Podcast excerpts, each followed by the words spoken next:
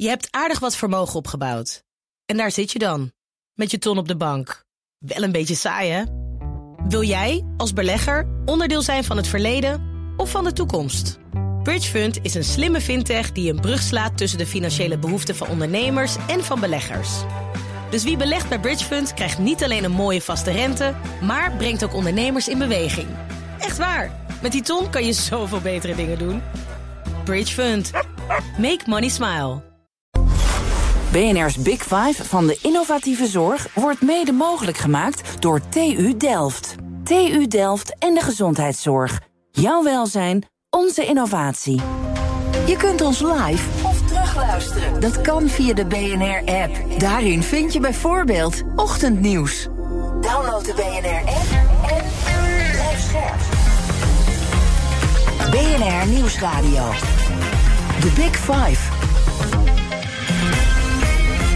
Art Rooijakkers. Het tekort aan personeel, de vergrijzing en oplopende kosten maken het belang van innovatie in de zorg groot. Dan gaat het om meer dan alleen apps, gadgets, robots. Welke innovaties zijn er nodig, mogelijk en toepasbaar om de zorg efficiënter, goedkoper en beter te maken? Oftewel, in hoeverre kan technologische vooruitgang arts en patiënt vooruit helpen? Daarover ben ik deze week in gesprek met vijf kopstukken. En BNR's Big Five van de innovatieve zorg. Vandaag is dat Aad de Groot, directeur van zorgverzekeraar DSW. U kent hem misschien. Elk jaar maken zij als eerste de nieuwe zorgpremie bekend. En dan hoor, dan hoor ik je echt in ongeveer alle programma's van. Hè? Ja, dat klopt. Ja. Ja, ja, dat is een mooie mediastunt die jullie elk jaar eh, weten uit te halen. Uh, we gaan het hebben over de rol van een zorgverzekeraar en de innovatie van de zorgsector. Maar ik wil graag eerst twee dingen van je weten. Het eerste vraag: DSW geeft 98% uit van zijn geld in 2024 aan de zorg. Hoeveel van die 98% gaat er naar innovatie? Um, nou, dat is heel beperkt. Ik denk als je alles bij elkaar optelt, dat daar misschien een hooguit een half procent aan naar innovatie gaat. Dat is weinig. Dat is ontzettend weinig. Hoe komt dat? Omdat uh, de hele, uh, het hele stelsel, dus de hele bekostiging, dus alles wat wij uit moeten geven aan, aan de zorg. Ja, daar, is, dat, daar is helemaal geen rekening mee gehouden met innovatie. Uh, dat is allemaal gebaseerd op de productie mm -hmm. die in de zorg gedaan wordt. Ja. Dus als er geïnnoveerd moet worden, dan moet dat eigenlijk altijd op een andere manier georganiseerd worden. Ja. Zou dat anders moeten? Ja, dat uh, moet anders. Daar gaan we het dan over hebben dit uur. Maar we gaan eerst de tweede vraag die we stellen. We kunnen niet op het nieuws heen. Uh, gisteren werd duidelijk de formatie. Hij is, ja, ik weet niet hoe we het nu moeten noemen. Is nou opgeschort? Is het geklapt? Is in ieder geval voorlopig stilgelegd, de formatie. We wachten nu op het rapport van Ronald Plasterk. Gisteren zat Pieter Omzicht bij Umberto Tan. Heeft ook wel gevolgen voor uw sector natuurlijk. Hoe zat u daarnaar te kijken? Ja, ik zat daar een beetje met gekromde tenen naar te kijken. Ik vind eerlijk gezegd dat het een, uh, veel weggeeft van een, uh, van een slecht toneelstuk. Oh? Uh, als je nu kijkt wat er gebeurd is, dan hadden we dat misschien twee maanden geleden ook al kunnen voorspellen. Want uiteindelijk werd er gisteravond, ik heb naar Humberto gekeken, gisteravond hetzelfde gezegd als twee maanden geleden. Mhm. Mm -hmm. En ik vind, uh, als je kijkt naar waar we in Nederland, welke problemen we hebben, waar we voor staan, dan heb ik niet alleen over zorg, maar over ook hele andere gebieden. Dan moet er ontzettend veel gebeuren. We hebben allemaal een soort maatschappelijke verantwoordelijkheid om die problemen aan te pakken. En als je dan twee maanden lang zo'n ja, om elkaar heen blijft dansen met uh, toch veel wantrouwen dan vind ik dat eigenlijk uh, wel nou, bijna beschamend om dat te zien. Dan vind ik echt dat Den Haag weer ontzettend met Den Haag bezig is. Terwijl de rest van Nederland zit te wachten van... jongens, laten we nou die problemen aanpakken. Dus ik heb daar wel grote moeite mee. Ja, want ik spreek hier met een man die zijn maatschappelijke verantwoordelijkheid voelt. Daar komen we over te spreken dit uur. Maar eigenlijk wat ik hoor is dat, dat je zegt... Ja, voelen ze die in Den Haag wel, die maatschappelijke verantwoordelijkheid? Ja, nou, vol, volgens mij op het moment dat zij met z'n vier in een kamertje zitten... of met z'n achter, geloof ik dan lijkt het wel of ze alleen nog maar met, met elkaar en met zichzelf bezig zijn en die maatschappelijke verantwoordelijkheid niet meer voelen. Nee, terwijl, nou, u zei het al, er is genoeg te doen. Ik ben net het een switch tussen u en je. Ja, mag je hoor. Ja, we gaan ja, naar je toe dan. Ja. Je zei al, er valt genoeg te doen, ook bij jullie in de sector natuurlijk. Een van de punten die op tafel lag was de aanpak van, ik noem het maar, eigen risico in de zorg. Um, bij, bij aantreden 2019, ik zat een oud interview terug te lezen mm. met de Telegraaf, uh, zei je, wat mij betreft dus eigen risico, teken van wantrouwen. Het zou afgeschaft moeten worden. Vind, ja. je, dat, vind je dat nog steeds? Ja, vind ik nog steeds. Kijk, de, de, die hele discussie over het eigen risico de afgelopen uh, maanden... Um, daar werd vooral gekeken van, nou, wat gaat het nou kosten... om, die, uh, om dat eigen risico af te schaffen. En er werd gezegd, ja, dat kost ongeveer 3 miljard. En dat klopt, als je het eigen risico afschaft... En je, doet er niet, je komt er later niets voor in de plaats komen. Wat natuurlijk gebeurt is op het moment dat je het eigen risico afschaft, dan gaat het geld wat we daar nu aan uh, van binnen krijgen, ja. dat moet terugkomen in de, in hogere premie. En het eigen risico afschaffen. We zien nu dat steeds meer mensen zorg mijden. En dat zijn vooral mensen die al zorg nodig hebben. Die vaak al in een kwetsbare groep zijn. Die uh, al heel veel eigen bijdrages betalen. Dus die last komt eigenlijk bij, juist bij een groep mensen terecht die al heel kwetsbaar is. Hm. En waarom vind ik dat het eigen risico afgeschaft moet worden? Is omdat we die last, als je dat gewoon terugbrengt in de premie, over iedereen gaan verspreiden. En dat is gewoon solidariteit. En ons stelsel is gebaseerd op solidariteit. Ja, maar dan haal ik toch minister, of voormalig minister Ernst Kuipers aan. Die reageerde op de plannen, ook in de formatie. Die zei, ja, de premies gaan daardoor met 300 euro per jaar stijgen, was zijn waarschuwing. En hij zei, het gaat ervoor zorgen dat de toegankelijkheid en de kwaliteit van de zorg op de lange termijn onder druk komt te staan. Ja, nou, het eerste, uh, 300 euro is. Wij hebben zelf ook die berekening gemaakt. Nou, de premie zou ongeveer 20 euro per maand gaan stijgen. Ja, 240 euro per jaar. Ja, dat klopt, dat klopt. Maar goed, dat geld wordt nu ook betaald. Alleen door een andere groep, hè? dus door een beperkte groep. Dus het is, het is, de een gaat wat meer betalen... en de andere gaan wat, eh, groep gaat wat minder betalen. Dus het is niet alleen maar dat het gaat stijgen... het wordt anders verdeeld. En het tweede is. Maar voor iedereen gaat die premie toch stijgen? Voor iedereen gaat die premie stijgen. Dus ook voor de, voor de mensen die nu hun eigen risico al opgebruiken? Ja, maar die betalen nu 385 euro. Dus zij dus gaan, die gaan minder. Ja, die gaan minder betalen. En dat is precies dat vaak de groep die heel, heel kwetsbaar is. Want wat heel duidelijk is in Nederland. de, de kwetsbare inwoners die maken het meeste zorg. Okay, die gebruiken het meeste zorg. Dus die, die kostenpunt van Ernst Kuipers zeg je van... nou, dat, dat vind ik geen geldig argument. Dat andere argument dan? En de toegankelijkheid en kwaliteit van de zorg op lange termijn... onder druk komen te staan? Ja, daarmee heeft hij het waarschijnlijk over de betaalbaarheid van de zorg. Nou, dan denk ik dat er... en misschien komen er straks ook nog op hele andere mogelijkheden zijn... om die betaalbaarheid uh, te garanderen. En kijk, uh, uiteindelijk, het wordt, er zit een hele rare, uh, zit een heel raar frame op. Er wordt gezegd, het eigen risico is een soort remgeld. Betekent dus remgeld? Dus remgeld, wat daarmee wordt bedoeld, dat mensen dus het eigen risico als een blokkade zien om onnodig zorg te gaan krijgen. Maar de huisarts valt gelukkig niet onder het eigen risico. En wat gebeurt als iemand naar de huisarts gaat? Dan kan die huisarts zeggen: er is niets aan de hand, u gaat naar huis. Die kan zeggen: ik schrijf hem een recept voor, of die kan iemand doorverwijzen. Ja. En dat doet hij als er iets aan de hand is. En vanaf dat moment gaat de teller lopen, wil je maar zeggen? vanaf dat moment, dus dan is er geen sprake van onnodige zorg. Tenminste, dat kan achteraf misschien wel blijken. Maar op dat moment vindt een huisarts ook dat iemand doorverwezen moet worden. Dus ik vind ook het hele idee van remgeld vind ik ook niet valide. Dus dat zijn allemaal voor mij argumenten. Eh, maar het belangrijkste is die zorgmeiding en die solidariteit. Dat, dat, dat eigen risico ondermijnt dat. Ja. En ik vind eigenlijk dat we dat moeten eh, afschaffen. Maar laten we alsjeblieft beginnen met eerst het vrijwillig eigen risico afschaffen. Want dat hebben we ook nog, daar wordt er niet over gesproken. Maar dat is echt een, een, een instrument wat de solidariteit ondermijnt. Ja, maar als we het hier nog over hebben, het was een belofte van Wilders, het eigen risico afschaffen. Daar ging het ook in de debatten bij de verkiezingen over. Uh, we zagen Fleur Agema in een debat in de Tweede Kamer later daar toch een beetje omheen draaien, dat ze door de oppositie erop werd aangesproken door de SP. En dacht, ik moet die formatie afwachten. Wat is de inschatting? Gaat het nou afgeschaft worden door een nieuw kabinet of niet? Nou, ik, uh, dat, als je mij dat had gevraagd uh, in uh, november, dan had ik gedacht met deze partijen, ja, dat gaat afgeschaft worden. Zoals ook de mondzorg, de tandarts in het pakket zou komen voor een deel. Als ik dat nu allemaal weer terugzie, dan denk ik, nou, ik geloof dat, dat, dat het toch niet meer gaat gebeuren. En dat, dat, ja, dat de politieke praktijk dan ook weer barstig is. Ja. Ik proef, ik proef de teleurstelling er doorheen. Zullen we het over innovatie ja, hebben? Ja, teleurstelling, maar ook wel een klein beetje ergernis, eerlijk gezegd. Want het, het is toch uh, beloftes doen en, uh, en, en die beloftes niet na kunnen komen. Ja. Zeker... Spreek je dan hier als kiezer of als iemand vanuit de zorgsector? Die denkt, we hebben hier een sector die echt... Er is een enorme kostenpost in de rijksbegroting. Er staan enorme veranderingen op deel. Er gaat veel gebeuren. Spreek je ook met die kennis in je hoofd? Jazeker ook. Omdat ik uh, denk dat we...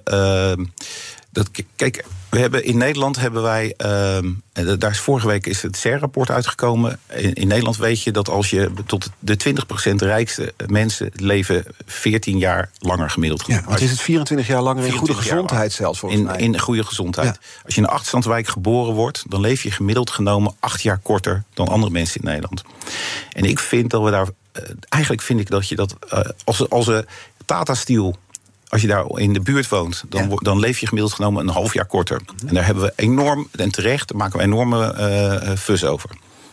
Maar als je eigenlijk al een bestaande situatie hebt... dat als je in een achterstandswijk geboren wordt... dat je gemiddeld genomen acht jaar korter leeft... dan lijkt het wel of iedereen dat accepteert.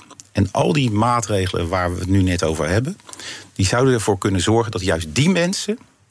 Uh, dat we dus die mensen uit, dat, uit, die, uit die, dat isolement kunnen komen. En dat we juist die mensen wat meer gaan helpen om, uh, om gezonder te worden. Om een beter leven te krijgen. Ja.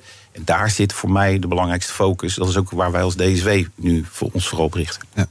Nog heel even naar het vrijwillig eigen risico. Want het was net in een bijzin komen voorbij, maar het blijft een beetje door mijn hoofd spoken. Want dan zei je van, daar wordt niet over gesproken. Maar dat is ook iets waar we vanaf moeten. Ja.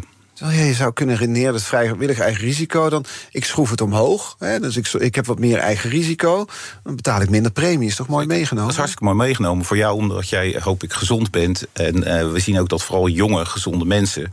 dat die uh, dat vrijwillig eigen risico omhoog uh, brengen... en daardoor minder premie betalen.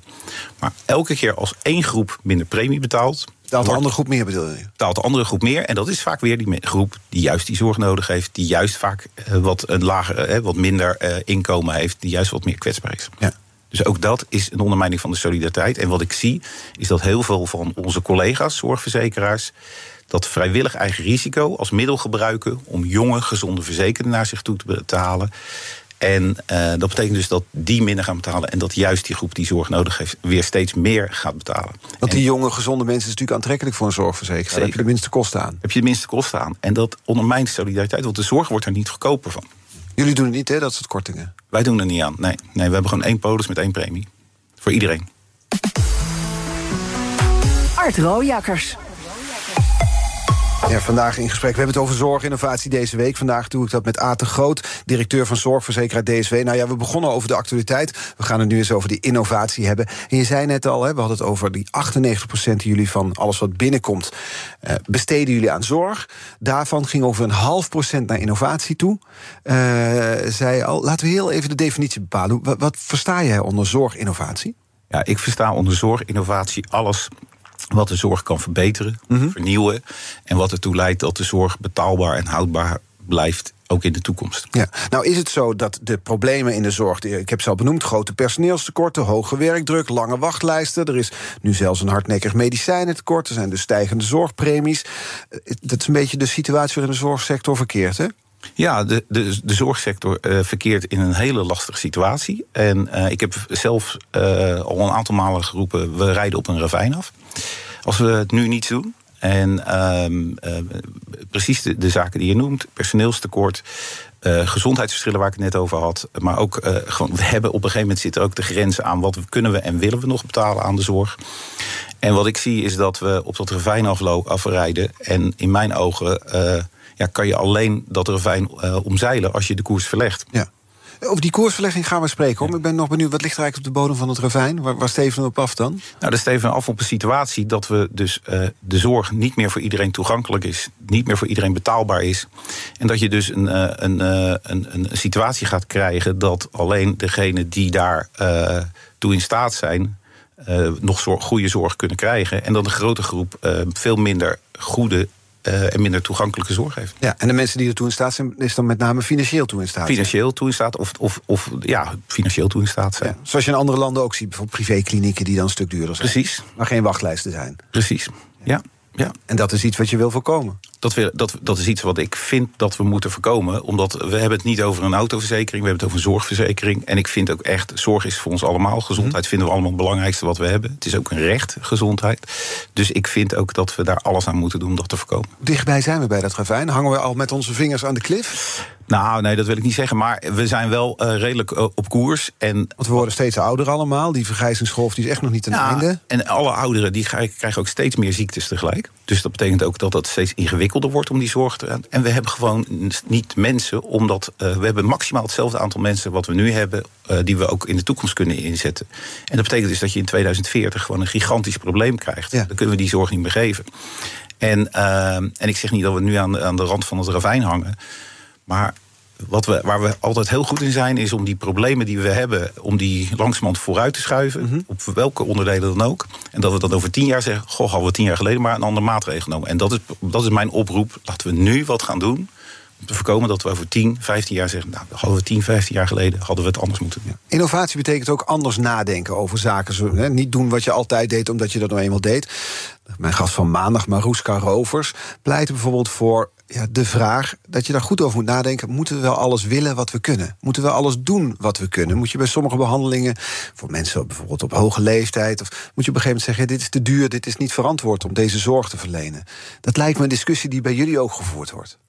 Ja, nou ja, zeker. Ik denk, ik bedoel, ik, een van de dingen die ik vind, is dat innovatie soms ook is niet behandelen. We hebben het altijd over innovatie is technologie, is, is, is, is, slimme dingen uitvinden. Maar innovatie anders denken kan ook zijn dat we soms niet meer behandelen. En wat je wel ziet, en die discussie voeren wij natuurlijk ook. Alleen vind ik dat wij als zorgverzekeraar. We zijn niet de, meest, de partij die het meest vertrouwd wordt in de zorg, zeg ik maar even met een glimlach. Ja. Um, Zou dat nou komen? Ja, dat, dat, daar hebben we denk ik ook als zorgverzekeraar misschien wel ons best voor gedaan om het ook zo, of dat, dat beeld ook te bevestigen, zeg ik dan maar even. Um, maar ik denk wel dat wij uh, die, die, dat gesprek, dat moet gewoon gevoerd gaan worden. Dat je op een gegeven moment op een bepaalde. Op een bepaald moment in een behandeling, op een bepaald moment ja, dat, dat soms doorbehandelen niet altijd even goed is. Maar dat is ook niet altijd even goed voor de patiënt. Hoe vaak zie je niet dat mensen in de laatste fase van hun leven nog allerlei behandelingen nog door de hele molen gaan? Uh, dure geneesmiddelen. dus, dus waarbij eigenlijk het enige effect is dat ze nog iets langer leven. Levensverlenging. Levensverlenging, maar de kwaliteit van leven alleen maar minder wordt. Dat gesprek dat moeten we gaan voeren. Mhm. Maar ik vind eerlijk gezegd niet dat wij als zorgverzekeraar dat als eerste moeten voeren. Want dan wordt direct gesuggereerd, nou dat gaat om geld. Ja, dus waar moet het dan? In Den Haag? Het moet, nou, en, en ook in de sector zelf. Kijk, uiteindelijk zijn de mensen die in die zorg werken, dat zijn de mensen die het best weten wat goed is voor een patiënt. En laten die mensen nou eerst eens met elkaar gaan kijken... wat vinden we nou nog een goede behandeling? Wat, is nou nog, wat levert nou nog kwaliteit van leven op? Mhm. Dat is volgens mij, daar moet het gesprek als eerste gevoerd worden. En ik denk ook wat duidelijk moeten maken... Dat, en we de voorwaarden moeten scheppen dat je dat gesprek ook kan voeren. Dus ik, ik, ik, dat, dat doe je dan niet op individueel niveau, maar dat doe je eigenlijk over de hele sector heen. Het gaat niet bij die ene patiënt ga je het niet eh, veranderen, maar je gaat het veranderen door als sector er breed over na te denken. Dat zal je moeten doen, want uh, kijk, het lastige is dat als je het op individueel. Je zal het eerst op sectorniveau moeten doen. Want het lastige is als je het op individueel niveau gaat doen, dan, uh, dan, is het, dan, dan kom, je, kom je daar nooit uit. Nee. Ik kan heel makkelijk nu zeggen van ja, ik vind dat iemand die in de laatste fase van oncologische behandeling, dat we daar een keer mee moeten stoppen. Want ja, dan is het alleen levensverlenging. Maar als het mijn eigen familielid is, dan vind ik het wel ingewikkeld. Mm -hmm. En dan weet ik dat iedereen nog zijn laatste strohalm pakt. Dus we zullen dat eerst gewoon in zijn algemeenheid goed moeten voeren, dat gesprek. Nou, is innovatie, want dit is dus een innovatie. Nadenken over wat, wat anders doen denken, we, ja. anders denken, waar moet je het doen. Uh, een andere manier van innovatie is echt gewoon nieuwe producten. Nieuwe manier van uh, behandelen bijvoorbeeld. Dat brengt ons bij de kettingvraag. Want gisteren was mijn gast Dirk de Ridder. Hij is neurochirurg, professor neurochirurgie... aan de Universiteit van Otago in Nieuw-Zeeland. Um, hij had deze vraag voor je, luister even mee. Gezien het verhaal nu van Oorsuizen, maar dat geldt ook voor uh, psychiatrische en andere aandoeningen... is het zinvol dat een zorgverzekeraar de deel uitmaakt van investeringen in high-risk, high-gain behandelingsopties voor patiënten. Waarbij behandelingen getest worden, ja. maybe high-risk. En de kans is natuurlijk dat er niks uitkomt, maar bij de zorgverzekeraar het geld kwijt is. Mm -hmm. Of uh, dat, er, dat er een heel goed resultaat uitkomt. En mijn vraag is: is dat een taak die een zorgverzekeraar op zich dient te nemen? Ja, dit is dus Dirk de Ridder bezig met een innovatie om tinnitus, oorsuizen tegen te gaan. 300.000 Nederlanders hebben er last van. Uh, maar hij is daarmee bezig. Maar het is, zoals hij zelf ook zegt, high risk, high gain behandeling. Hoe kijk je naar zijn vraag? Ja, nou, ik snap die vraag heel goed. Kijk, en ik, ik eerlijk gezegd denk ik, ja, het antwoord is van wij kunnen daar eigenlijk niet zo heel veel in doen op dit moment. Dat is ook de reden waarom ik net zei, we doen maar een half procent aan innovatie. En waarom? Het is premiegeld. Kijk, als het high risk is en wij stoppen miljoenen in innovaties en er komt niets uit. Dat geld moet niet door de zorgverzekeraar betaald, maar dat geld wordt door de premiebetaler. Al het geld wat we hebben is door de premiebetaler opgebracht en moet door de premiebetaler worden opgebracht. Dus op het moment dat wij ergens in investeren wat hoge risico's heeft, ja, dan betekent het eigenlijk dat wij het risico lopen dat geld kwijt te raken. En dat betekent eigenlijk dat onze premiebetaler daarvoor opdraait. Ja. En dat kan niet, maar dat mogen we zelfs ook niet doen. Dus daarmee, dat is precies de reden waarom ik zeg: ja, eigenlijk hebben, zitten we in een stelsel, in een, in een bekostigingsstelsel, in een, in een financieringsstelsel, maar ook in een zorgstelsel, wat deze innovaties eigenlijk niet stimuleert. Uh, dus ik begrijp die vraag heel goed. Maar op, zoals de situatie nu is, is elke euro die wij kwijtraken, mm -hmm. moet opgebracht worden door de premiebetaler. En die verantwoordelijkheid, uh, of dat, dat mogen we ook eigenlijk niet. Want nee. ik mag ook niet uh, risicovol gaan beleggen met, ons, met onze reserves. Nee. Dus, dus, dus daar zit het grote probleem. Ja, dat kan dus niet zomaar. Nou, nou daarmee komen we dan, hè, want dit is dus. Je wijst nu weer naar het systeem zoals het werkt. En dat binnen dit systeem is eigenlijk geen mogelijkheid om die innovaties zo tot wasdom te laten komen. In ieder geval niet via jullie. Uh, ik zat een oud interview te kijken in op 1. Dat zat je vorig jaar. Het ging over het zorginfarct. Om dat te voorkomen moet het roer om. Nu citeer ik je. Mm. Um, waar moet dat dan naartoe, het roer? Nou ja, ik, kijk, uh, een paar dingen. Het belangrijkste is dat wij eigenlijk moeten. Uh, we moeten eigenlijk uit dat, uit dat bestaande, uh, bestaande denken van productie moeten we stappen. Bestaande denken van productie. Want dat is nu zoals je in een ziekenhuis bijvoorbeeld gedacht wordt. Ja. Kijk, nu wordt een ziekenhuis wordt bekostigd, maar eigenlijk geldt dat voor bijna alle sectoren worden bekostigd. Hoe meer je doet, hoe meer je betaald krijgt. Dat klinkt heel logisch. Ja?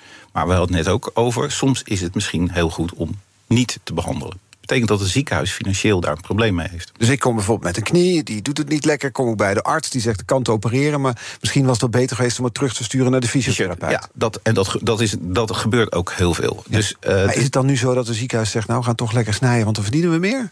Nou, het, het, het zal, natuurlijk zal, uh, zal, er, uh, zal dat niet zo heel 1, 2, 3 heel makkelijk zijn... als het echt niet nodig is. Maar als er een als, bij twijfelgevallen kan een ziekenhuis natuurlijk heel makkelijk zeggen: ja, dat doen we wel. Ja, want er moet productie gedraaid want worden. Want er moet productie. En hetzelfde geldt voor preventie. Een ziekenhuis wordt helemaal niet gestimuleerd om, preventie, uh, om, om aan preventie te doen. Want op het moment dat je aan preventie doet, dan, ja, dan, dan, dan, dan snij je jezelf financieel in de vingers. En ik kom nog steeds ziekenhuizen tegen waar. Dat echt... laatste snap ik niet. Hoezo snap je, jezelf financieel in de vingers? Nou, omdat dat niet betaald wordt. Preventie wordt niet betaald. Dus dat betekent eigenlijk dat je dan minder, uh, minder productie krijgt. En dat we dus minder omzet gaat krijgen. En ik kom nog steeds. Cynisch is dit. Ja, maar ik kom nog steeds ziekenhuizen tegen en, en specialisten tegen die tegen mij zeggen dat in oktober. En vanuit de Raad van Bestuur een Oekase uitgaat van let op, we halen onze productiecijfers niet voor het eind van het jaar. Er moet meer geproduceerd worden. En meer geproduceerd betekent dus meer patiënten behandelen. Ja, ja. Meer operaties, meer nou behandelingen. Ja, in ieder geval uh, zorgen dat er meer omzet gedraaid wordt. En of dat nou mensen oproepen voor de poli is of op welke manier, dat gebeurt nog steeds. Nou, en dat, dat, in dat stelsel zitten wij gevangen. Ja, want dit is marktwerking waar we naar. Dit is marktwerking. Dus wat, dus wat eigenlijk wat wij zeggen is van je zou eigenlijk dit even los moeten laten. Je zou, uh, als je kijkt naar die bekostiging van ziekenhuizen, zou je uh, moeten zeggen, nou die hele acute zorg, die moet je naar op beschikbaarheid financieren. Mm -hmm. De brandweer wordt ook niet gefinancierd op basis van hoeveel, hoe vaak de brandweer moet uitrukken. Je zou chronische zorg, en daar zit denk ik vooral de kern, zou je veel meer op populatiebekostiging moeten, moeten richten. Dat betekent dus dat je voor een, bepaald, voor een bepaalde patiëntengroep gewoon een, een, een budget geeft. En dat je zegt tegen de, de zorgverleners, zowel huisartsen, ziekenhuizen of anderen, voor dat geld gaan we deze behandeling doen.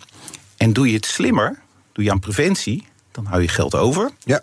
Uh, doe je het minder slim, dan, gaat, dan kom je tekort. Maar dan geef je in ieder geval ga je, ga, geef je die vrijheid aan die professionals om die behandeling zo te doen zoals het het meest doelmatig is en het kwalitatief het best. Het is een, een manier van innovatief denken waar we zo over verder spreken. Je hebt aardig wat vermogen opgebouwd. En daar zit je dan, met je ton op de bank. Wel een beetje saai, hè? Wil jij, als belegger, onderdeel zijn van het verleden of van de toekomst? Bridgefund is een slimme fintech die een brug slaat tussen de financiële behoeften van ondernemers en van beleggers. Dus wie belegt bij Bridgefund krijgt niet alleen een mooie vaste rente, maar brengt ook ondernemers in beweging. Echt waar. Met die ton kan je zoveel betere dingen doen. Bridgefund. Make money smile. Zeg ZZP'er, heb je nou nog geen arbeidsongeschiktheidsverzekering? Insafai heeft de AOV die wel betaalbaar is. In 15 minuten geregeld, 100% online. Krijg nu 20% korting in je eerste jaar via insafai.nl slash radio. Zie. BNR Nieuwsradio. The Big Five. Art Rooijakkers. Welkom bij tweede half uur deze week. Vijf kopstukken uit de wereld van de innovatie in de zorg. Eerder deze week sprak ik met Maroeska Rovers... hoogleraar medische technologie en innovatie in het Radboud UMC... over het in de praktijk brengen van zorginnovaties. Het is terug te luisteren als BNR, in de BNR-app. Vandaag de gast Aten Groot, directeur van zorgverzekeraar DSW. Het komende half uur wil ik graag twee onderwerpen sowieso nog met je bespreken. Welke innovaties jullie op dit moment steunen... en ook hoe de zorg er over nou, pak een beetje 20 jaar eruit zou moeten zien. Maar ik wil even terugkomen op waar we het over hadden. Want we hadden het over het systeem waarin jullie nu werken. Waarin het gaat om productie. Waarin zelfs in sommige ziekenhuizen wordt gezegd in oktober... we moeten nog wat meer productie draaien, want we lopen achter voor de rest van het jaar. Oké, dus dat hebben we vastgesteld. Dat werkt volgens jou niet op de manier zoals het zou moeten werken om die zorg bestendig te maken voor de toekomst. Het moet dus anders. Het kan ook anders, denken jullie. Hoe, hoe bijvoorbeeld? Geef eens een voorbeeld. Nou ja, kijk, wat wij in de regio gezegd hebben: van wij gaan, uh, wij gaan weg. We gaan niet meer denken aan alles wat er nu speelt. Wij gaan het gewoon op een andere manier doen. Dus we gaan kijken van waar ligt nou straks die vraag naar zorg, waar is die het grootst? Ja. En dan kan je alleen kijken naar lange termijn. Dus dan moet je naar lange termijn kijken en dan moet je samenwerken. Ja, jullie hebben daar een, een gezondheidsakkoord voor. Ja, we hebben het ISA, waar ik eigenlijk niet zo in geloof, omdat dat echt nog vanuit die bestaande systemen, stelsels en structuren werkt. Hè. Dat is het integraal zorgakkoord wat, uh, wat de partijen hebben gesloten. Dat hebben wij in de regio vertaald naar een regionaal integraal gezondheidsakkoord. Mm en wij hebben dat afgesloten met 45 partijen. Dat zijn wij als zorgverzekeraar en zorgkantoor. Dat zijn de zorgaanbieders, dat zijn de gemeenten. Uh, dat zijn uh, huisartsen. Uh, dat zijn dus alle zorgprofessionals. En we hebben gezegd, wij moeten, willen gezamenlijk... hebben wij de ambitie om in de regio waar wij de grootste zorgverzekeraar zijn... mensen weer een prettig leven, een gezond leven... en een betekenisvol leven te geven. Ja.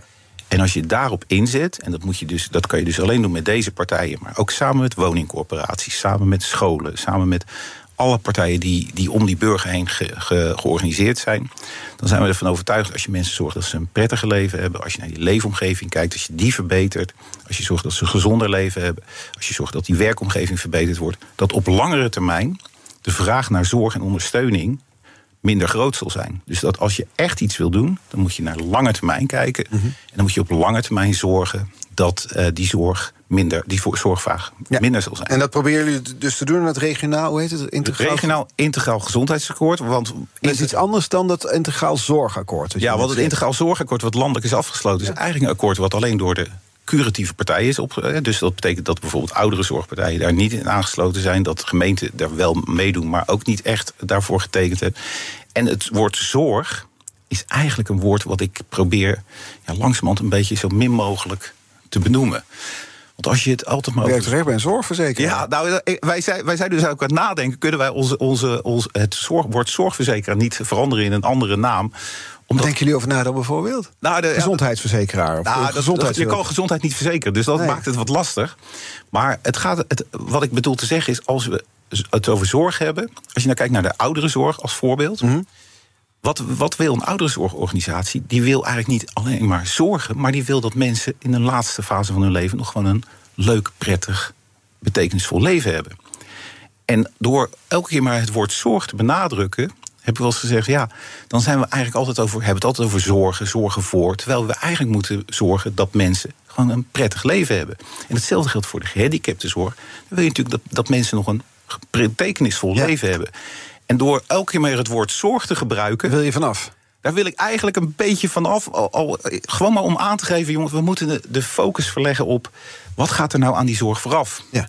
En dat is, we moeten mensen gewoon een beetje een prettig, gezond... En, en dan zeggen jullie dus, dat proberen jullie regionaal te doen. Kijk bijvoorbeeld naar huizen waar mensen in wonen. Zijn die niet ongezond, zijn die niet schimmelig, zijn die niet tochtig? Daar bijvoorbeeld. Het gaat om opleiding, het gaat om...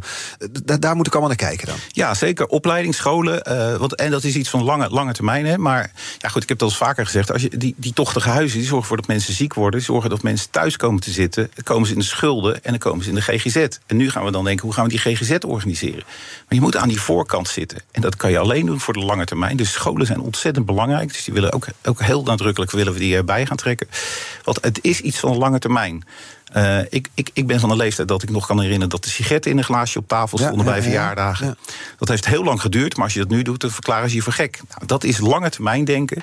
En lange termijn denken maakt ook samenwerking mogelijk korte termijn denken is eigen belang. Lange termijn denken is denken vanuit het algemeen belang van de gezondheidszorg. En dan in die lange termijn zeg je eigenlijk... die gezondheid gaat verder dan de zorg die we verlenen. Die zit eigenlijk daarvoor al. En als je dus kan zorgen dat mensen wat gezonder blijven... zal de zorg ook minder overbelast raken. Klopt. En mensen bewust maken van eh, dat het ook loont om op een andere manier te, te leven. En dat je ook he, kijken naar voeding, Ja. naar bewegen, naar dat, dat, dat, gaat, dat, dat, dat, gaat, uh, dat gaat ons helpen. Oké, nou, het is lange termijn, dus laten we even de lange termijn erbij pakken. We zijn 20 jaar verder.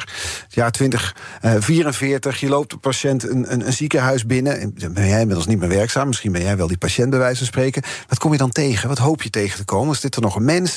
Worden simpele handelingen door een robot gedaan? Wat, wat, wat voor beeld heb je daarbij voor ogen? Nee, ik hoop wel dat er nog wel, nog wel een mens zit. Maar ik hoop eigenlijk dat het ziekenhuis niet meer een ziekenhuis is zoals we dat nu hebben. Namelijk, maar dat het een onderdeel is van een totale keten van zorg. Dus dat een huisarts en een ziekenhuis veel minder aparte onderdelen zijn in de zorg. Maar dat je als het ware gewoon één gezondheidscentrum zit. Waar je huisartsen zitten, waarin uh, specialisten zitten, waar het ziekenhuis in. Dus dat je niet meer al die aparte stukken hebt in de zorg. Dus dat ziekenhuis, het woord ziek is, het heet tegenwoordig gezondheidscentrum. Nou ja, dat, zou, dat, zou, dat, zou, dat zou wat mij betreft zou dat veel beter zijn dan het ziekenhuis. Ja. Wat zou het effect zijn, denk je, als het gezondheidscentrum heet vanaf nu? Ja, dan. dan, dan, dan uh, ik, ik hoop dat er dan meer denken is van hoe kunnen we, hoe kunnen we mensen uh, gezonder maken. En, en, natuurlijk, kijk, weet je, er wordt keihard gewerkt. Hè, want ik wil niet te negatief zijn. Uh, er werken heel veel mensen in de zorg. Mijn eigen vrouw werkt in de zorg, dus ik moet het ook wel Nee, er werken heel veel mensen in de ja. zorg. En er wordt keihard gewerkt. En die zorgverpleegkundigen, artsen, die, die staan elke morgen op om zo goed mogelijk zorg te voeren. Zeker, we hebben niet voor niks staan voor ze staan klappen tijdens COVID. Bedoel, dat zal niemand ontkennen. Maar wat we nu proberen te doen is een andere manier van kijken naar andere die zorg. manier van kijken. En misschien is het inderdaad wel zoiets moois als wat je net doet. Dat een woord het verschil kan maken. Dat, is, gezondheidscentrum ja. klinkt al anders dan ziekenhuis. Misschien beginnen de veranderingen of innovatie al bij zoiets. Ja, nou dat is wat, wat, ik, wat, ik, wat wij wel proberen ook een beetje in gang te brengen. Ja, ja. zeker. Ja. Oké, okay, dus dat is over twintig jaar dan. Maar die, die, die, de kunstmatige intelligentie, robotisering... dat zal nog veel meer zijn intrede doen in de ziekenhuizen dan nu, toch? Dat, die, die ontwikkelingen zien jullie ook? Die ontwikkelingen zien wij natuurlijk ook. Uh, en ik denk overigens dat, dat... we praten over ziekenhuizen... maar waar natuurlijk ook nog heel veel in kan gebeuren... zijn ouderenzorgorganisaties. Hè? Mm -hmm. Want als je kijkt naar... ziekenhuizen hebben ook al heel veel gedaan. Hè? Laat dat ook duidelijk zijn. Toen ik, ik, ik heb in 2010 kwam ik in een ziekenhuis uh, als, als directeur. Toen hadden we gemiddelde lichtduur zat tegen de vijf dagen. Uh, Patiënten die vijf dagen gemiddeld in de ziekenhuis. Ja, en dat is nu teruggebracht naar, ik dacht iets van drie dagen. Als je voor een knie of een heup kwam, dan lag je drie, vier dagen in het ziekenhuis. En nu ga je bij spreken dezelfde dag al weg. En dat is echt, er is al echt heel veel gebeurd. Maar ik denk dat ook vooral naar die ouderenzorg, hè, dus naar die, die, die, die kant van ouderenzorg, dat daar kan nog heel veel gebeuren, denk ik. Alleen er moet wel altijd menselijk contact zijn. Want dat is altijd wat, iets wat, wat, we, wat denk ik uh, belangrijk is. Maar dat we heel veel kunnen ondersteunen in, in, in, in digitalisering, mm -hmm. robotisering. Daar geloof ik ook echt wel in. Want ja. dat is niet tegen te houden. En als ik zie naar onze eigen organisatie. Wij werken ook al op sommige onderdelen met AI. En dat ja, hoe dan? Nou, door, door gewoon. Zo'n chatbot. Nou, nee, ja, de klantenservice, nee, waar je dan eindeloos mee nee, zit te kletsen. Nee, laat dat duidelijk zijn. Bij ons, als je belt, heb je echt iemand aan de lijn? Krijg je mensen aan de lijn. Okay. Zelfs geen keuzemenu. Dus oh, nou dat is, en dat blijven we ook vasthouden. Nee, maar we kijken natuurlijk wel naar selecties. Uh, op basis van, he, van, van, van data die we nodig hebben. Ja. Uh, nou, wij, wij, wij, wij moeten nu een, terugbetaling doen in het kader van preferentiebeleid. We verder niet over uit. Maar dat, dan, die selecties doen we allemaal met, met, met, met hoogwaardige technologie. Ja, vroeger moest iedereen die lijstjes uit gaan, gaan, gaan zoeken. Dus uh, ondersteuning van mensen klantenservice gebeurt ook allemaal, allemaal gedigitaliseerd. Ja. Dus, dus dat, dat is niet tegen en dat moet je ook niet tegen willen. En tegelijkertijd is kritiek vanuit de medische wetenschap, kwam deze week ook een paar keer voorbij, dat innovaties en frisse ideeën zich moeilijk laten vertalen naar de praktijk in ziekenhuizen. We hadden het net over het ziekenhuis over in de toekomst. Herken je die kritiek? Ja, die herken ik wel, omdat het, uh, om, het, het is ook heel moeilijk om. Uh, nou, daar zitten, we hebben een paar drempels, dat heb ik net al genoemd. Hè. Er zit een drempel in de financiering. Maar nou, mag ik een voorbeeld geven? Wij hebben een aantal jaren geleden, dat is best wel lang geleden, hadden, hadden wij een interventieradioloog bij ons op bezoek. En die had een, op, op het gebied van cardiologie had hij een, een innovatie. Mm-hmm. Waardoor hij als interventieradioloog eigenlijk mensen met boezemfibrilleren goed kon helpen. Vervolgens wilde hij dat gaan implementeren in het ziekenhuis. En wat gebeurde er? Toen zeiden de cardiologen: ja, maar wacht even, dat is ons vakgebied. Daar, jij bent een interventieradioloog, daar gaan wij over. Oh. Dus dat betekende eigenlijk dat, die, die, dat het heel moeilijk was om die innovatie om die in de praktijk voor elkaar te krijgen. Omdat hij zich mee kan bemoeien met het Ja, vak van cardioloog. Dat is natuurlijk eigen belang. En er zit, er gaat, iedereen gaat naar zijn eigen. En, dat, en dat, zo, we hebben de zorg dus echt in allerlei structuren vastzitten. En dat is, wat, dat is de kern van wat ik echt wil zeggen. En die structuren, daar moeten we doorheen breken. En daarom is het ook zo lastig. Het zijn allemaal eilandjes. Het zijn allemaal eilandjes. En vaak is het zo, hoe hoe- die innovaties die beginnen vaak heel klein. En op het moment dat ze echt naar de praktijk eh, willen, eh, willen gebracht willen worden... En dan, ga je, dan praat je eigenlijk over transformatie. Dan zie je dat dan ineens alle drempels worden opgeworpen... en dat het dan de praktijk heel weerbarstig is. Want hoe is die afgelopen met die radioloog en die innovatie? Die is naar een kleiner centrum gegaan waar hij het wel kon doen. Ja. En dus dat, niet dus uit een, uit een regulier ziekenhuis naar een kleiner centrum. ja, dat is precies wat je niet wil. Nou, eigenlijk wil je hem opschalen. En opschalen is, is, is, is transformatie. ja, en daar zit vaak een, vaak een lastigheid. Ja, ja. Ja. Je hebt aardig wat vermogen opgebouwd. En daar zit je dan, met je ton op de bank. Wel een beetje saai, hè? Wil jij, als belegger, onderdeel zijn van het verleden of van de toekomst? Bridgefund is een slimme fintech die een brug slaat tussen de financiële behoeften van ondernemers en van beleggers. Dus wie belegt bij Bridgefund krijgt niet alleen een mooie vaste rente, maar brengt ook ondernemers in beweging. Echt waar, met die ton kan je zoveel betere dingen doen. Bridgefund. Make money smile. Zeg ZZP'er, heb je nou nog geen arbeidsongeschiktheidsverzekering? Insafai heeft de AOV die wel betaalbaar is. In 15 minuten geregeld, 100% online. Krijg nu 20% korting in je eerste jaar via insafai.nl slash radio. BNR Nieuwsradio. The Big Five. Art Rojakkers. Je luistert naar BNR's Big Five van de innovatieve zorg. Later deze week praat ik nog met Carine Hilders, bestuursvoorzitter van het Reinier de Graaf ziekenhuis in Delft. Over ja, hoe dat ziekenhuis probeert te innoveren. Vandaag ben ik in gesprek met de Groot, algemeen directeur van zorgverzekeraar DSW. We gaan nog even over die ziekenhuizen hebben. Ook interessant natuurlijk, omdat eh, mijn gast van vrijdag uit de ziekenhuizen komt. Ehm, die, de druk, de, de, de rendementen van ziekenhuizen loop, lopen terug. Hè. Ik, ik kwam berichten tegen, wat was het afgelopen oktober... gemiddeld rendement van een ziekenhuis teruggelopen van 1,9% tot 1,6% Dus het geld klotst daar niet tegen de plinten, kunnen we wel zeggen. Dus ja, misschien hebben ziekenhuizen ook weinig ruimte om innovatie toe te laten. Financieren. Nou ja, goed. Kijk, kijk, een ziekenhuis moet gewoon een goed rendement hebben. En, eh, en ik vind ook dat wij als eh, zorgverzekeraars eigenlijk ziekenhuizen ook moeten stimuleren om een redelijk en goed rendement te hebben. Ik vind overigens wel dat we soms. eh, Kijk, eh, eh, soms heb je. Wordt er ook wel heel hard geroepen dat het allemaal heel, eh, heel financieel heel, kwetsbaar is in de ziekenhuizen. In 2022, 23 kunnen we nog niet helemaal benaderen. Zijn er twee ziekenhuizen die rode cijfers hebben geschreven van de 86. Dus eh, er wordt, dat, dat wordt altijd, en dat zijn dan nog hele specifieke ziekenhuizen, zoals een Lange Land in Zoetermeer. En, eh, en een Gelre ziekenhuis, wat ook nog in, in, in, in, ja, best in een lastige situatie zit. Dus we moeten het ook niet overdrijven. Er zit ook nog heel veel geld in de ziekenhuizen. Zoals ook heel, we, hebben allemaal, we, zijn, we zijn natuurlijk ook allemaal verplicht om enorme reserves aan te houden. Dus er zit ook nog, zowel bij zorgverzekers als bij Wettelijk ziekenhuizen- verplicht bedoel je? Ja, als bij ziekenhuizen. Ontzettend Of is dat vanuit de banken vereist? Van de, vanuit de ba- banken, wij vanuit eh, de Nederlandse bank, dus vanuit Europese richtlijnen. Nou, wij moeten een, een reserve hebben, zo'n beetje als zorgverzekering bij elkaar, van meer dan 6 miljard. Nou, we zitten volgens mij allemaal zo tegen 9 miljard, dus we hebben allemaal nog overreserves. Hetzelfde geldt voor de ziekenhuizen. De ziekenhuizen hebben ook nog behoorlijk wat reserves, dus we moeten het niet overdrijven. Daarmee zeg ik niet eh, dat ziekenhuizen niet een, een, ehm, een goed rendement moeten hebben. Ehm, nou ja, misschien is. eh, Maar de- je wil maar je zeggen, er is wel geld voor innovatie. nou, ik denk dat als- we willen dat er geld voor innovatie vrij te maken is. En, maar wat, misschien is dat wel een mooi voorbeeld. Hè. Je, krijgt vrijdag eh Carine Hilders van de Ja. Reinier de Graaf eh, in de uitzending. Wij hebben met het Reinier de Graaf hebben wij gewoon een afspraak gemaakt.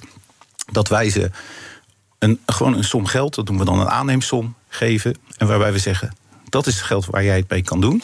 Dat is het geld wat jij nodig hebt om je, om je ziekenhuis op een goede manier te exporteren.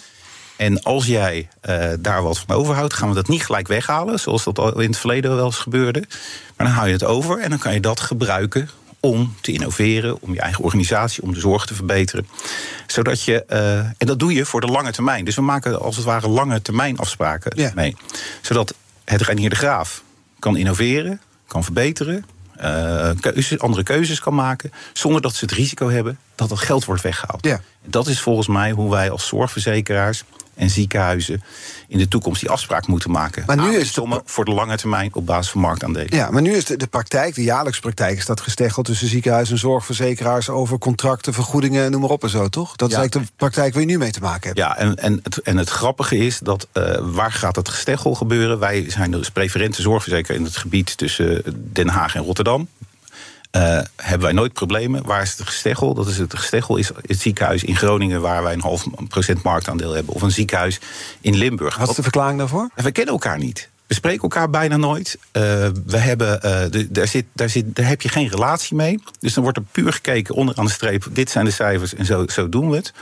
En ja, eigenlijk heb ik ook helemaal, uh, vind ik het eigenlijk totaal onbelangrijk hoe we, met die, met die, hoe we die gesprekken voeren. Want voor hen zijn wij niet belangrijk. Nee. En eigenlijk, wij hebben ook die ziekenhuizen half procent marktaandeel. Ja, waar heb je het over, bedoel je met te zeggen? Dus ik zou zeggen, laten we het gewoon veranderen. Laten we gewoon zeggen, waar jij als zorgverzekeraar preferent bent... Mm -hmm. daar ga je contracten sluiten met instellingen. En de rest sluit zich daarbij aan? En de rest sluit zich daarbij aan.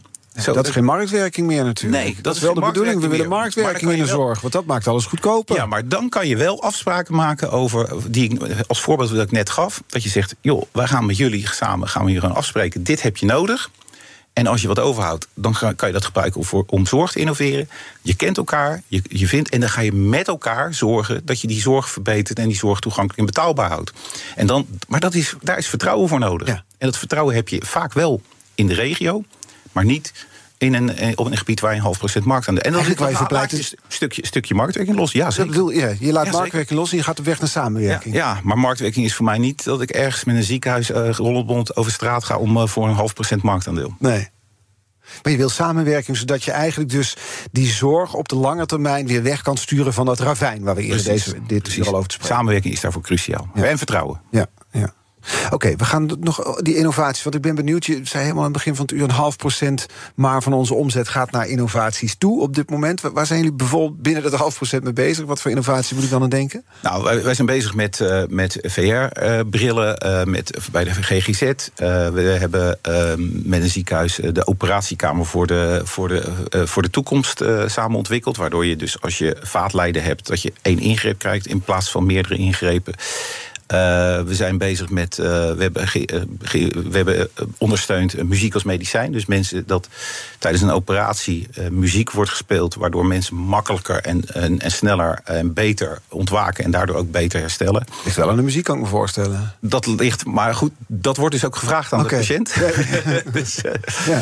ik denk dat metal dat dat niet nee. helemaal gaat werken. Maar, Sommige nummers denk je, laat me nou even ja, ja, ja, ja, Maar. Dus, dus we proberen dat wel te doen. We hebben daar, maar uiteindelijk moet ik daar wel bij zeggen dat dat allemaal is buiten het reguliere financiering. Dus wij hebben een, ooit een, een, stichting opgezet, uh, praat ik over 80 jaren, mm -hmm. zoals alle zorgverzekeraars, uh, waarbij je het geld wat er toen overbleef, toen een verandering in het stelsel, uh, dat geld zit in de stichting. En vanuit die stichting stimuleren wij dat. En, maar we doen het ook in geneesmiddelen.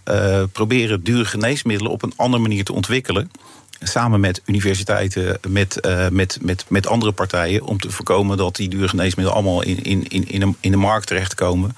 Uh, zodat je, uh, zodat, we noemen dat fair medicine, zodat je uh, die dure geneesmiddelen tegen een, een, een, als het ware een kostprijs kan, kan, kan, kan vergoeden en, ja. en, en kan gebruiken. Ja. Dus er zijn alle, wel allerlei initiatieven, maar nogmaals, dat is, ik, eerlijk gezegd is dat gewoon in de marge. En dat doen we buiten de reguliere financiering om. Maar je zei net dat, je, dat jullie een, een, paar honderd miljoen te veel ja, op de banken bestaan. Ja, klopt. Ah. Maar ja, dat klopt. Mooi inzetten voor innovaties dan, zou ik zeggen. Ja, dat zou kunnen. Dat zou kunnen. Alleen daar, daar zit dus. De, daar, wij, kunnen dat, wij mogen dat niet zomaar. Omdat inzetten. het te risicovol is. Ja, ja, ja. ja, ja. Wat een systeem, hè? Ja, ja, ja je zou er maar aan werken, net als jij. Ja, ja, ja. Ik kan me voorstellen dat het soms frustrerend is. Nou, dat, dat is het ook. Kijk, het is ik, ik heb de leukste baan van de wereld. Nou, misschien, uh, ik zeg wel eens, alleen langs de lijn op zondag presenteren zou ik nog leuker vinden. Maar verder, verder is, heb ik de leukste baan van de wereld. Ja. Maar soms is het natuurlijk wel een weerbarstige praktijk. En dan ga je twee stappen vooruit en één stap terug. Ja. ja. De kettingvraag. Morgen is mijn gast Paul Blokhuis. Je kent hem toch? Ja, zeker. Voorzitter nu van de samenwerkende topklinische opleidingsziekenhuizen, de STZ. Je mag mijn kettingvraag stellen. Ja, nou ja, goed. We hebben denk ik al uh, de, de, hele uur een beetje aan de orde gehad. Uh, ik, ik, ik, heb eigenlijk een, een, vraag die in twee. Eén uh, bevestigt, Paul, ook het, het, het, mijn stelling dat de huidige bekostiging innovatie tegenhoudt. De huidige mhm. bekostiging van ziekenhuizen. En twee, welke vorm van bekostiging zou hij dan zien die juist innovaties gaat stimuleren? En hoe ziet hij dat dan in samenwerking of in relatie met de zorgverzekeraar en ziekenhuis? Ja. Nou, morgen ga ik het vragen aan, uh, aan Paul Blokhuis. Ik wil nog heel even terug naar die, uh, die formatie. Want op, de, op een gegeven moment zou die weer op gang komen, op wat voor manier dan ook. Hè? Dan komt er een nieuw kabinet. Wat, wat is het eerste dat opgepakt moet worden in de zorg, wat jou betreft? Ja, het eerste wat opgepakt moet worden in de zorg is, is die schotten tussen al die verschillende. Die zorg is zo ingewikkeld, zo gefragmenteerd zorgverzekeringswet, WMO, uh, WLZ. Nou, dan hebben we nog wet publieke gezondheid, et cetera laten we alsjeblieft die schotten eens weghalen in de zorg. En laten we kijken of we veel meer vanuit domeinoverstijgend kunnen denken, keten kunnen denken. Mhm. En ons veel meer richten op die gezondheid in plaats van die zorg. Dat, dat is, en dat vraagt dus op een andere manier denken naar het stelsel. Dus samenwerking stimuleren. En, en, en dat kan alleen maar door dat geld die samenwerking gaat volgen. Ook een mooie baan hoor, minister van Volksgezondheid. Ja, ik ben niet zo gemaakt voor de Ik heb overigens politicologie gestudeerd. Nou. Dus, uh, en, en toen bedacht, dat ga ik nooit doen. nee, precies. Snel wegwezen hier. Ja, ja, ja, Dat ga ik niet meer aan doen. Nee, nou, dat blijft nog maar even zitten. Die voorganger, Chris Oom, hoe lang zat hij er ook weer? DSW? die, heeft, uh, die heeft meer dan 40 jaar bij DSW gezeten. Nou, dus nou, dat ga ik er niet redden hoor. Want tegen die tijd loop ik al in dat ziekenhuis. Ja, je hebt nog wel even te gaan. Dank ja, graag gedaan. voor de komst vandaag. Dat is een, uh, een mooi gesprek hier in de Zorginnovatie. Aad de Groot, algemeen directeur van zorgverzekeraar DSW. Onze afleveringen van BNS Big Five die zijn terug te luisteren. Je kunt je abonneren op onze podcast. Dat doe je in, uh, in onze eigen app. Die werkt echt perfect. Kom je ook allemaal andere podcasts tegen. Uh, je kan alles terugluisteren. Ook de gesprekken van Diana Matroos vorige week... over migratie bijvoorbeeld. Aanrader, zeker doen. Kan ook je eigen favoriete podcastkanaal natuurlijk. Je hoeft dan geen aflevering te missen. Nu op deze zender BNR Zaken doen. Thomas van Zijl. Wij zijn er morgen weer. Tot dan. BNR's Big Five van de innovatieve zorg wordt mede mogelijk gemaakt door TU Delft. TU Delft en de gezondheidszorg. Jouw welzijn, onze innovatie. Je hebt aardig wat vermogen opgebouwd. En daar zit je dan, met je ton op de bank. Wel een beetje saai, hè? Wil jij, als belegger, onderdeel zijn van het verleden of van de toekomst? Bridgefund is een slimme fintech die een brug slaat tussen de financiële behoeften van ondernemers en van beleggers. Dus wie belegt bij Bridgefund krijgt niet alleen een mooie vaste rente, maar brengt ook ondernemers in beweging. Echt waar. Met die ton kan je zoveel betere dingen doen. Bridgefund. Make money smile.